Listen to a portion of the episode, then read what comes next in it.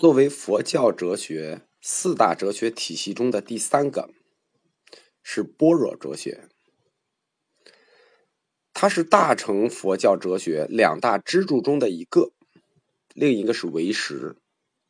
而我们前面谈到的两个哲学体系，就是说一切有部的有部哲学和空宗哲学，那两支是小乘佛教哲学。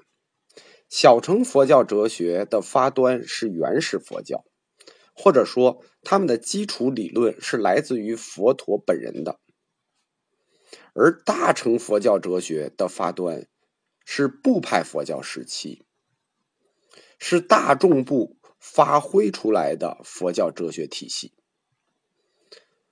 般若哲学，它的基本命题也是四个字。叫幻有性空，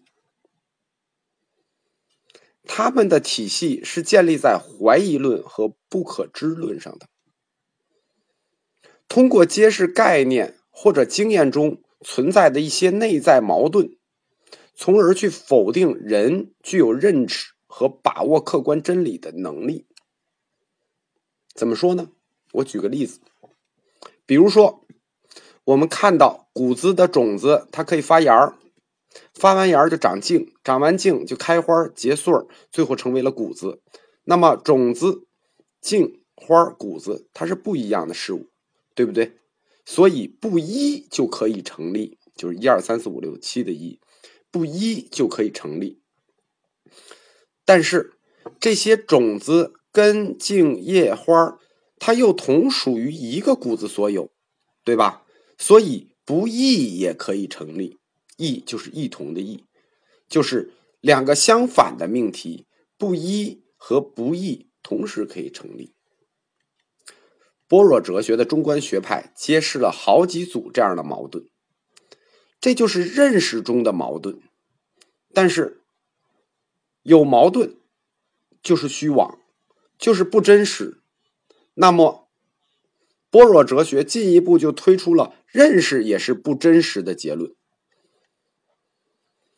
这种认识事物和推导事物的方法，是般若哲学在批判说一切有部的哲学体系哪一个呢？法体恒有这个概念里头发展起来的。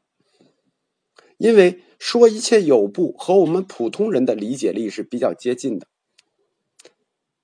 就是说，他觉得概念的规定性是永恒的，而现实事物是无常和多变的。我们普通人就这么认为，一个定理是永恒的，但它处理的物理现象是多变和无常的。那问题就来了：用定义单一和薄弱的概念去把握现实中多变的事实，这事儿靠谱吗？般若哲学的回答是：坚决不靠谱。他认为，主观上概念过于单一了，就是概念的规定性过于单一了。它不可能像合同一个概念啊，一句话几句话，它不可能像一个合同文本一样面面俱到，每个细节都给你解释了，对不对？但是客观事物上，你用一个单一的概念去解释和把握一个事情，这个事情的现实情况又千差万别，啥情况都有。那这种对立是什么呢？就是主观和客观上的对立。其实这在真实世界里是一个必然现象，我们每天都会遇到。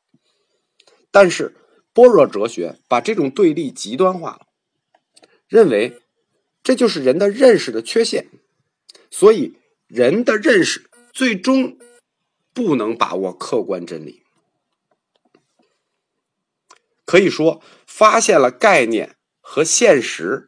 的这种矛盾，是般若哲学，特别是中观学派的一大贡献。它揭露出什么呢？它揭露出人为概念的单一化和凝固化这一问题。这在人类的认识史上都具有非常重大的意义。可以说，这是远远超越西方哲学的。所以说，现代我们。签订合同的时候会出现什么条款越来越细呀，文本越来越多呀？它的原始根源就在这里，就是什么呢？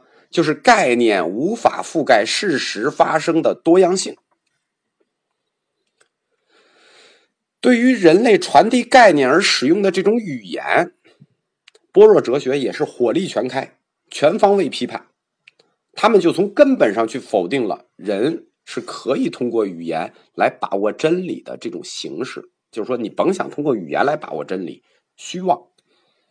这也是后来密教，包括藏传佛教发展出来的手印。坛城、瑜伽、灌顶等等的理论基石，就是语言既然不能把握真理了，我们就换一种把握真理的形式。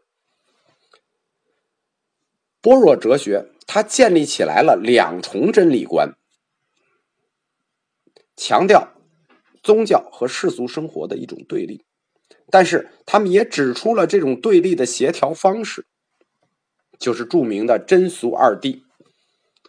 真俗二谛，在我们后面展开中观学派的时候，再给大家详细介绍一下。